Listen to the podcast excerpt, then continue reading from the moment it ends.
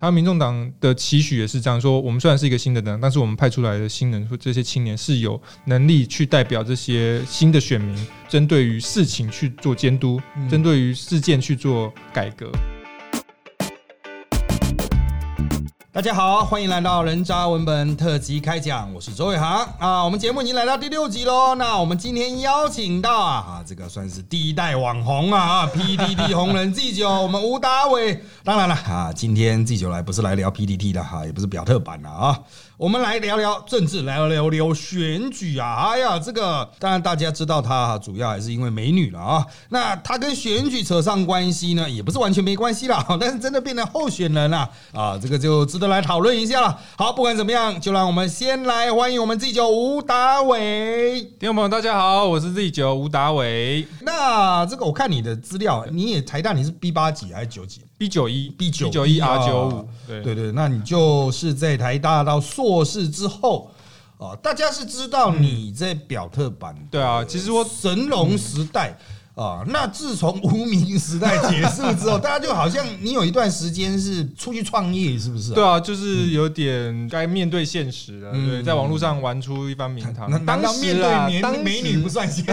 吗？当时的环境没有那种网红的产业了。那。那个时候就比较，如果真的要讲网红，就是那些外拍的美女啊。那身为一个男生，其实，在当时那个产业里面，呃，基本上不会有任何的可以。得到帮助的地方啦，说实在话是这样子，所以就当然就是认命说，哎，我当然就是毕业就是当工程师啊，就是乖乖的当这种科技业的阿弟啊，理工宅这样子，跟着大家穿格子衬衫、穿拖鞋在厂区走来走去这样子的感觉，也也投入产业 最前线了。对。对，其实瓜吉上次来也提到类似的现象，就是那时候他有流量，可是那时候没有办法转换成利润，这个是当时的整个大环境条件。都还没有剧组哈，跟现在的整个金流啦啊，就是从流量转换到金流的这种体系哈，是比较健全的，是不太一样了啊。但是大家也都知道哈，就是网络操作，其实不管你的主题是什么，你是美女或是什么特别的网红的议题，或者是政治哈，其他的技术理论上是差不了太多，就是你可能还是牵涉到某种程度造神。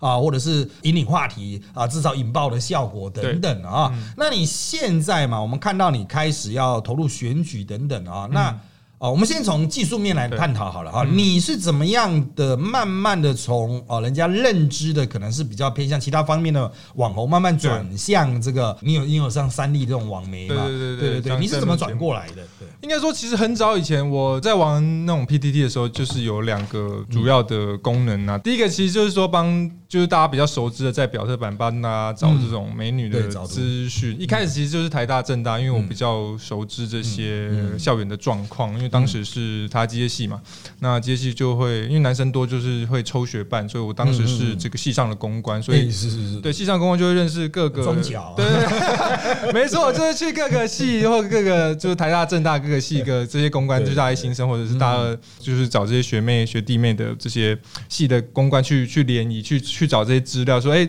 打听一下你们系上有没有什么。大家可以一起出去玩的活动，或者是一起出去玩的东西，所以当时就认识了这些，大概知道每每个系有哪些比较知名、比较厉害的人物。那当时的 PPT 的表特版开始有一个，大家哎在路上看到，在校园里面看到谁，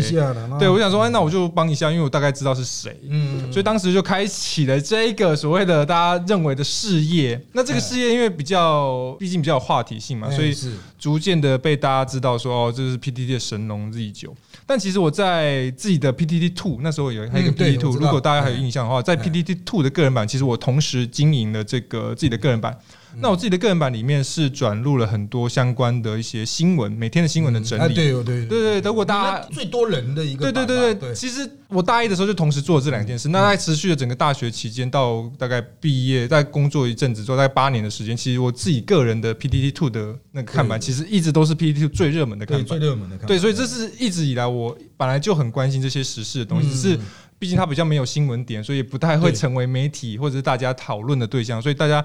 对于我的印象比较停留在这个美女，这当然这是娱乐的那一块。然后我自己比较呃有一点震惊或有一点这种呃反社会的那一块，可能就留在 P D Two 的 Z 九版，就是会对一些时事或者对一些呃比较大家比较不关心的事情，把它转入收集这些资料出来，然后让更多人知道。所以在 P T T Two 当时的个人版创版之后，几乎都是几乎是第一名，几乎都排名。然后。在最多人的时候，在同时在线人数大概一可能快一千人左右，所以其实是蛮多人，应该是台大的学生会在上面去截取一些资讯或者收取一些资讯的。那这个行为跟我目前在这个呃脸书的第九的看板其实做的事情类似，但是脸书如果你一直发很多讯息，就会洗人家版嘛，所以我有自己有控制呃量，就是想说。真正重要的或真正我想讲的，我再放上去就好。不过我还厘清一个词源学的问题。哎，现在的表特版啊，P D 表特版要找美女，还是大家还是会讲神一下哈？对，神。我想问的是，到底是你的神龙比较早出来，是你的神龙造成了神一下的动词，还是有神一下的动词造成你神龙这个名词？其实说实在，真的是因为神龙这个名词，所以才会有神一下这个专对对，因为这个神一下在这以前都没有人这样用。对啊，我记得。对，就是从来都没有，就是。因为呃，我在表特版的这些事情待机，然后开始，因为我的签名档是一只神龙嘛，嗯嗯，那大家就觉得啊，神龙自己就出现了，那当时就觉得啊，好神好神，然后需要大家大家找人的时候就会 po，哎，神一下神一下，所以神一下这个字当时就变成了这个找美女就变成等号了，就是。大家看到神一下可能觉得很莫名其妙，但是以现在的角度来说，大家就知道，哎，神一下就是什么意思了，嗯，不知道该讲是成就呢，还是该讲这个说文化考古文化考古学对。名词考古学考一下，对，好了。那这个长期都在投入所谓这个啊新闻的这种收集评析之后呢，那最近当然发生的事件呢，我们要从台湾民众党成立哈开始啊，因为我们这边的资料说你是台湾民众党成立的就已经在里面了，首波加入了，算是他们成立之后是网络加入的吗？对，网络就是就是，其实我一直比较我自己在这几年的政坛蓝绿这样看下，我是一直比较认同柯市长的这个行政的概念跟他的理念啊，所以当初他。他说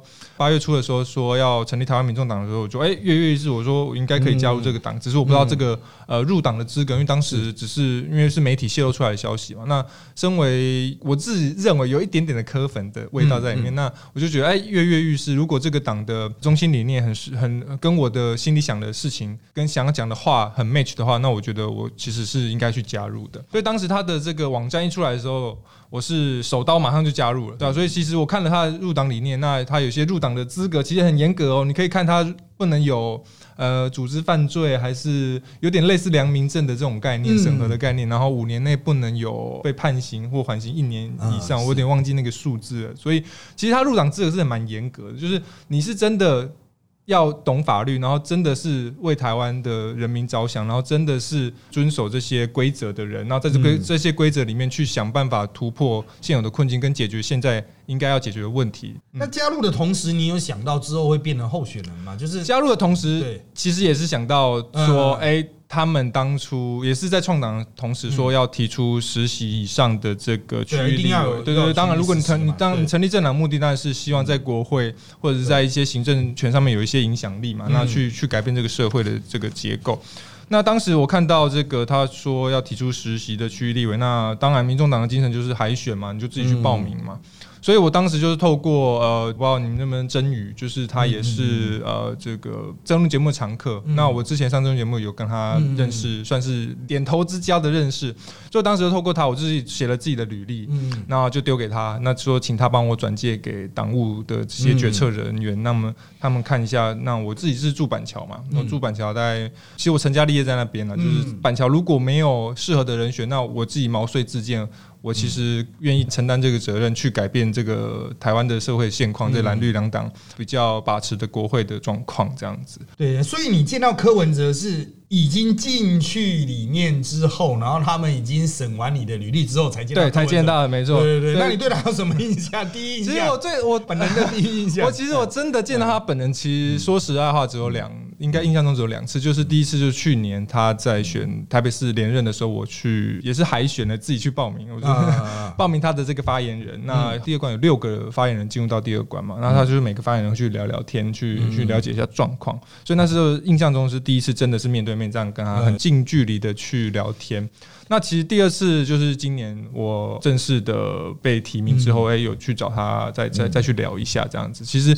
这跟他的面对面接触不多啊，说实在话是这样。对对对，那接下来我们就来谈非常切实的问题。所有的小党啊啊，所有第三世纪政党都会碰到问题，就是我们的所有候选人都有自己的工作，没错。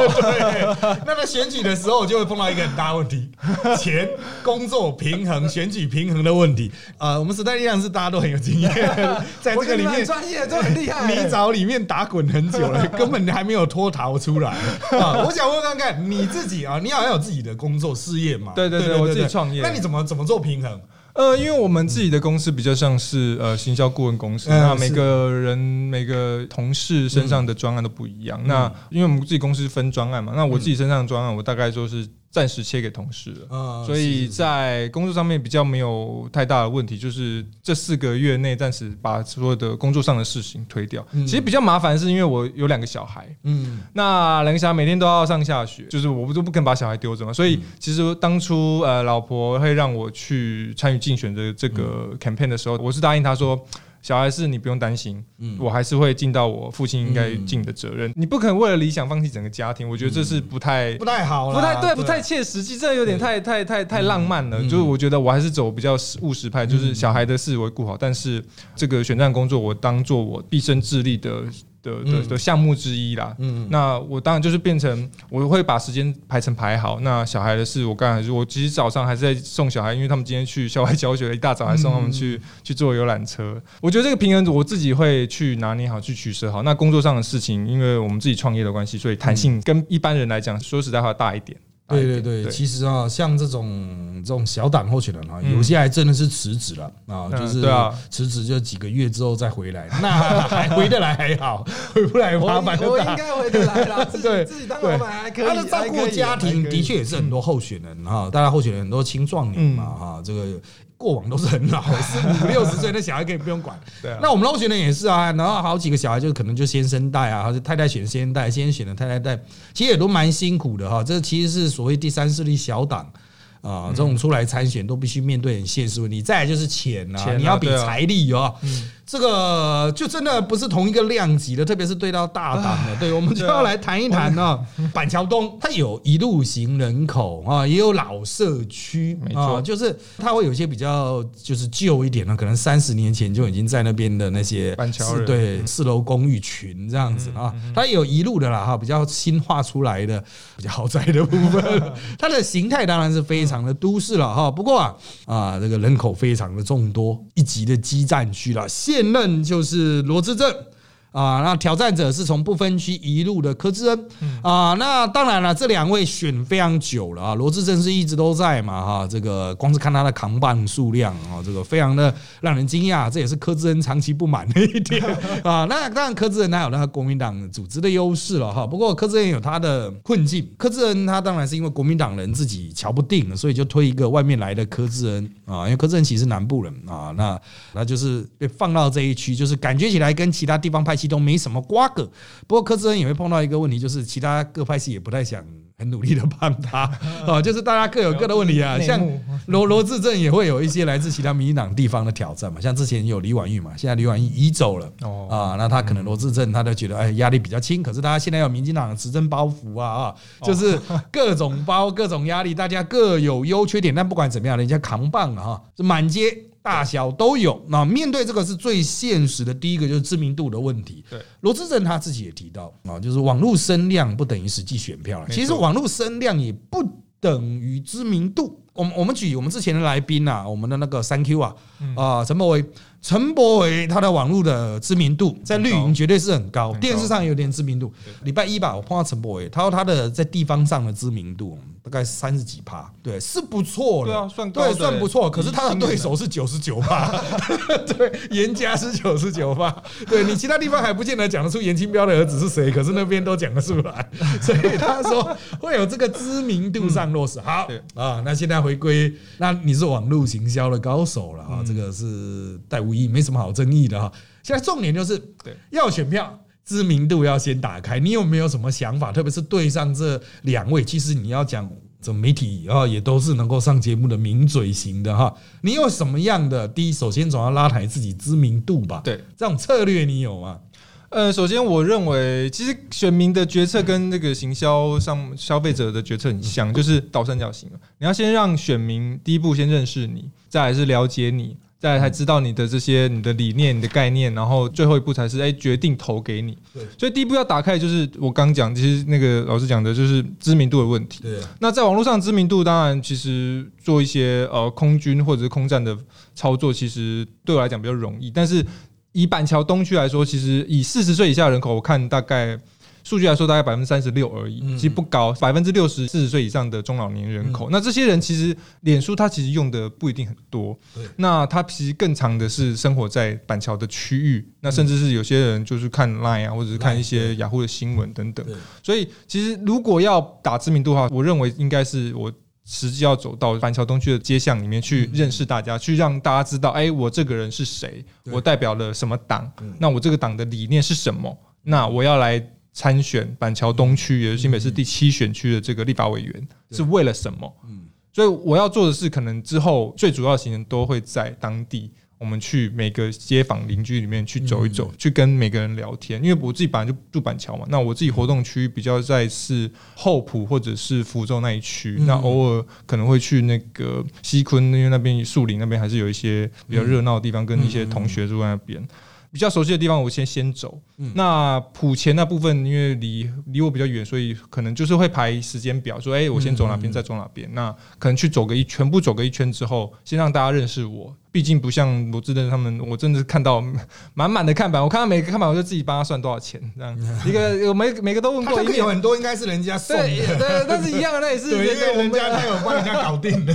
就人家一面一面大概两三万啦，所以一一面一个月就两三万哦，那对我们来讲，这根本就是天文数字啊，不可能达到的嘛。那我们能做的就是我们现在盘点我们现在有的资源，第一个。我还有生命嘛？嗯，我生命就去走一走嘛，嗯，去了解大家，去跟大家聊天，去让大家认识我，让大家知道我的理念，知道我为什么要出来，为什么蓝绿没有帮你解决问题，我可以帮你解决问题。为什么蓝绿对于这个国家的未来，他们不知道什么方向，他们只会哎，我你你提的我反你，我提的你反我，就互相反来反去，而不是每一条逐项的去理解它的逻辑。其实是这样子的状况，所以呃，我觉得在这个选区，我觉得陆战对我来讲是非常非常重要的重点了。刚刚他有他提到了一些选区的区块，其实这一区哦。意外的大，就是可能哈，大家就觉得哦，板桥就是哦，就其实小小一块啊，再过去就土城了 这种感觉。但是实际上这一区，它这个一切下来，因为人口的关系，好几个区块这样子，然后那区块也要过桥吧？对对，有一块有一块西昆那边要过，西昆要过桥嘛？就是它实际上是被切开，福州也算吗？还是福州不算？福州是是西的嘛？啊，所以靠河。对对对，它就切的很奇怪，就是因为人口数考量，就是所以它其实是移动起来。还是蛮辛苦的啊，就是他也算是一个比较破碎的选区，我们必须要讲啊，就是感觉起来是一块，但它其实是破碎的选区，对它形状比较对对对。那当然在跑这种，刚才有提到跑地方啊，其实第三势力的候选人他都会碰到一个很现实的问题，就是。蓝绿都有他们各自的地方的庄脚啊，他里长里长会未形成，比如说我们这边有要去什么出出去观出去旅行两天一夜啊，什么阿公阿妈团啊，你早上要来送游览车啊什么的哈。其实对于第三势力的候选人来说，差就差在这里，没有行程，拿不到行程，拿不到行程就比较难以打入现有的群体了啊。所以大多数人都还是回归议员的选法，可能追热色车啦呃或。或者就是这种公园的问好啦，就是站在路口啦哈，但是要站哪里也是一个学问，人家有站你不站，也会出事哈。那人家都没来，只有你站，你也觉得是是不是我站错了？对对，像这种东西哦，其实不管是新人啊或第三次，其实他们都会碰到，其实就是第一个资源不足啊，经验不足，能力不足哈等等的不足啊。我前几天也听三 Q 抱怨说，的他的对手一出来都是。三组人嘛，每一组都十个，在那边挤自己，就算看不到候选人本人，人家也说哇，看起来好有那种绅士啊。其实就是一个势哈，其实选到后面啊，不只是知名度，接下来就是一个势，就是让人家觉得说，哎，我投你这一票。这个会是有意义的哈，那其实它不太容易哈。我们刚才提到就是哎，会去稍微跟大家说明自己的理念啊，想办法把它投放出去。不过还是牵涉到一种，看看是不是真的能够形成三角对立的感觉，因为不能总是吸蓝绿的杜烂票嘛哈。原则上是不太够了，最大限大概就科四海的程度呃，但是原则上来说，还是要有一些这种。比如新闻议题啦啊，或者是节目上的唇枪舌战啊，啊，你有没有设想，就是说你在议题战上？或者是某些新闻世界上，可以跟这两位对手有什么直接交锋吗？就是我们讲的，看能不能一波带起来，声势一波带起来，一波带起来这种事，我觉得在行销上大家是可遇不可求啊。你大家每个人都想要在行销里一刀一波流，一波流，一波带走，就是后面的事都不用做，这是大家最幻想可以得到的状况。但是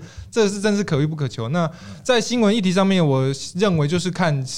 时事去做这些新闻题，就是每一件事情发生的时候，我都会有可能会提出自己的看法。那能不能引爆呃网络上的一些讨论，或者是公众讨论，这真的是看。也不能说看运气，就是看大家的对于这件事情的看法。主动引战嘛，主动。其实我我认为，与其主动引战，我认为其实 我一直不会觉得他们是真正的对手。就是我的对手其实是我的选民，就好像棒球投手一样，就大家讲投手是对对对啊，投手是对打者，不是对投手。就是 你投的好不好，是打者看不看穿你的球路。所以我认为，在这个选区，我对的应该是我的选民，就是我的选民认不认同我讲的，说哎。我们真的要解决问题，不是真的那边嘟来嘟去、互相骂来骂去的这个国会的现状。那认真的去去监督政府的事情，那政府有缺失，我们就拿出来监督嘛。因为这是国会议员最重要的责任之一嘛。再来就是立我们所需要，可能面对将来，比如说在将来台湾少子化、老龄化所需要的法案，这些有没有东西有没有立了？那以科技面角度来说，我我昨我记得昨天有一个议员开了一个记者会说立 AI 立法，那这个我觉得也是值得提出来讨论的一个事项，因为科技确实会引领着整个国家的进步。那国家的法律上面有没有跟上？像之前吵很凶的 Uber 这个条款，吵了吵了几年下来也没有通过啊，结果 Uber 就变成就回去这个白牌车的这个计程车行列里面去。那我认为其实这些东西都是一个立法者、一个立法委应该去设想到的状况，然后帮民众去推出。这样子的法案，讲到刚刚五本，因为现在很也很多这种外送的行业，那台湾有没有这种雇佣制的法律去保障这种将来只会越来越多的雇佣制的产业的形态？有没有？好像也没有。对，那我认我认为就是我的对手应该是这些选民，我要去说服选民说，哎，这类米加例例如输瑶，你起码医医医疗你活得很久，我我个就老哎啊，医疗的保险要弄，你应该怎么处理这些东西？那有没有人帮你想？那没有人帮你想，我来帮你想嘛。嗯那因为我们看的应该比选民还是多一点东西的。那我认为就可以提出我们自己的一些看法跟理念，去去说服他们说：，哎，你这个东西我们可能需要，或者可能不需要，或者是将来面临面临到什么样的状况，人口老化，或者是你这些板桥很多旧市区的这些都跟怎么办？那应该要怎么处理？我觉得这是才是我就是走路站的时候面对选民应该去讲的话。嗯，对，这是我我的重点。那这个一波带走，我真的觉得可遇不可求，但是我还是会努力。我是周伟航，听了人渣文本特辑开讲，深深着迷于 Podcast 的魅力吗？那就赶快下载 S O U N D O N 商浪声浪 A P P，给你最完整、最精彩的节目内容哦。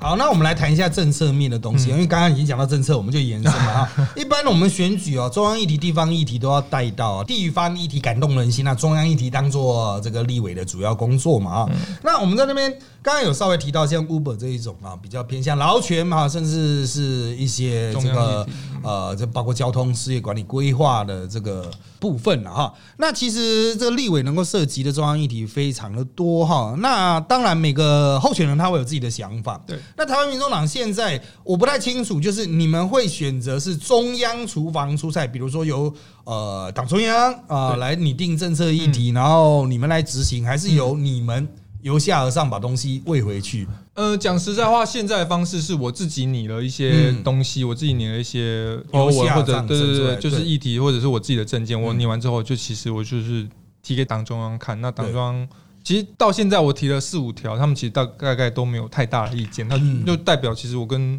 这个党的可能理念还相还算相合啦，嗯但是我是不知道最后会不会有一个党的意志，但嗯是以目前来说，呃，其实党中央都很蛮尊重我们这些地方的候选人，对去去提出我们自己觉得当地的民意是什么。其实我一直觉得中央厨房是一个。只要提供一个大方向就好，嗯那细节方面大家来讨论，因为毕竟这个党还是尊重民意，不是尊重党意啦。我觉得这才是真正重点，因为蓝绿两党真的就是尊重党意，党要怎么做，他根本不管民意啊。嗯你看我们细数今年的十价登录二点零、农农地工厂，再往回到一例一休这些事情，造成蔡政府这个民意调的原因，就是这些重大的法案、重大的议案。那他们就是党意可能比民还重要，或者是一些少数人的这些权益，或者是这种这些地主或者这些炒房客、囤房客的这些的的权益，比所有的民众的或者整整体国家利益还重要。那我认为这是一个比较不正常的现象，所以我其实我蛮欣赏目前党他尊重我们这个在证件上面的提出。那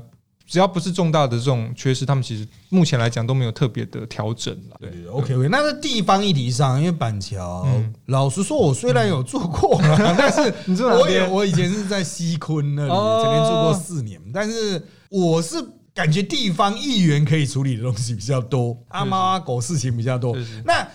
涉及立委的政见部分哈，那因为过去其实上一届的选举其实还是蓝绿的统独意识形态在选啊，讲白一点，二零一六就是2016统统独意识形态在选嘛，啊所以它的地方涉及重要的地方议题不明显。那你个人哈在选区跑，你有没有什么想象？就是说，哎，它是一个板桥东的地方议题，但是它是可以带到中央去处理的。我认为像是因为板桥很多旧的市区、旧的房子，对对对，我觉得都更的一些奖励，我认为中央是可以放宽，嗯比如说你的这个容积啊，或者是建蔽率的这些部分，可以有一些时程上的奖励，去鼓励这些旧市区的人去进行一个都更动作，因为我们知道都更就是因为现在的。呃，法律规定你可能五十平，你都过完之后可能打七折嘛，五七嗯三十五平，所以造成很多人的这个心理压力。因为它说哎现在有我们大建大的爽爽的容积的，对，我为什么用这些？公式看起来漂漂亮亮，但我空间变小了啊、那，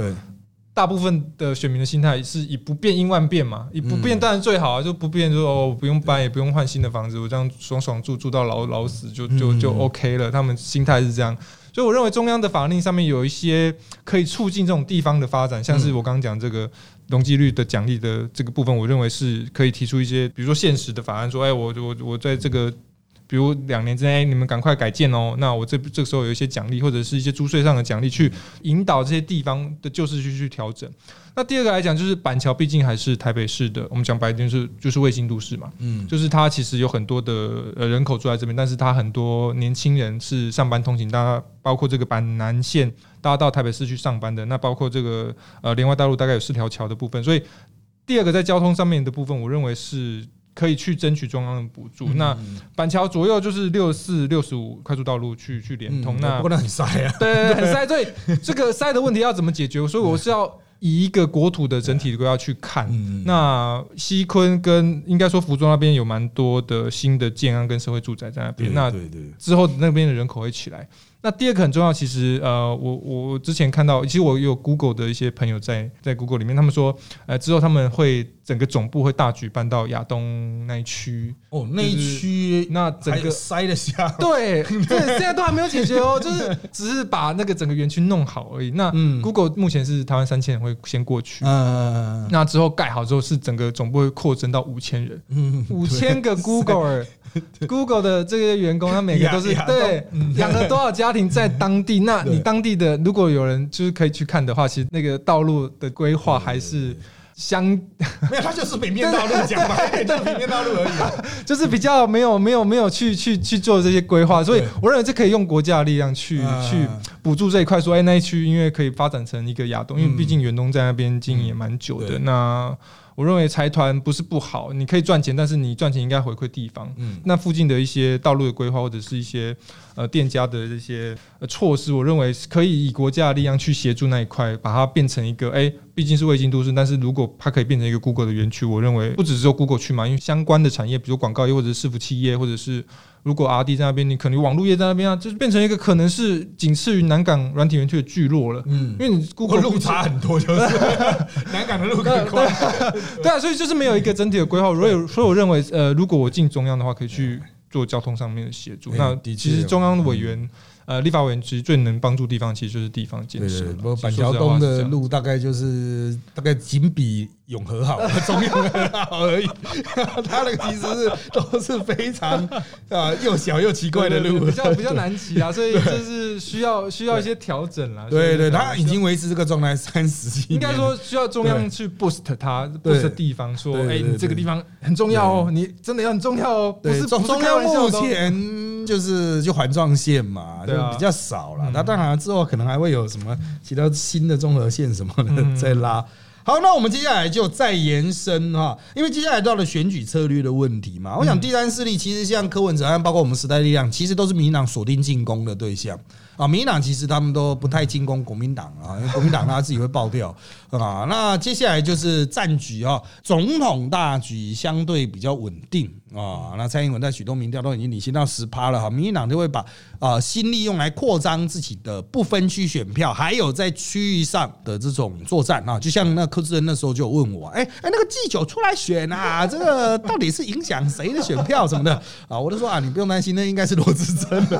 会受比较大的影响。好，那显然呢，这个战局啊。就是很可能变成民进党又会开始，他就不只是打柯文哲，他也会去打民众党，包括区嗯啊，包括不分区。那对于这种局面，当然最之前最具代表性就是柯文哲的的脸书退战的运动啊，那退了一波下来，呃，大概有个十几二十万吧，啊，约损失个大概五到十趴，我不知道，因为可能有些是假账号被砍了，因为脸书一直在清，对啊，所以我们也很难去抓那个真实数字，百分之五了哈，说大不大，说小也不小。那像这类型的进攻。或是这类型的操作哦，就是刻意的想要打民众党，把民众党的票打出来，看会不会回到民进党。好，那你对于像这类型的操作，你有什么样的看法？或者是诶，你有想到什么样的策略啊？可以在某种程度上喊刹车，甚至把它抵抗回去呢？我觉得如果要喊刹车，就是要控制我们的柯市长自己的嘴啦，因为。其实也不用分析原因，大家都知道他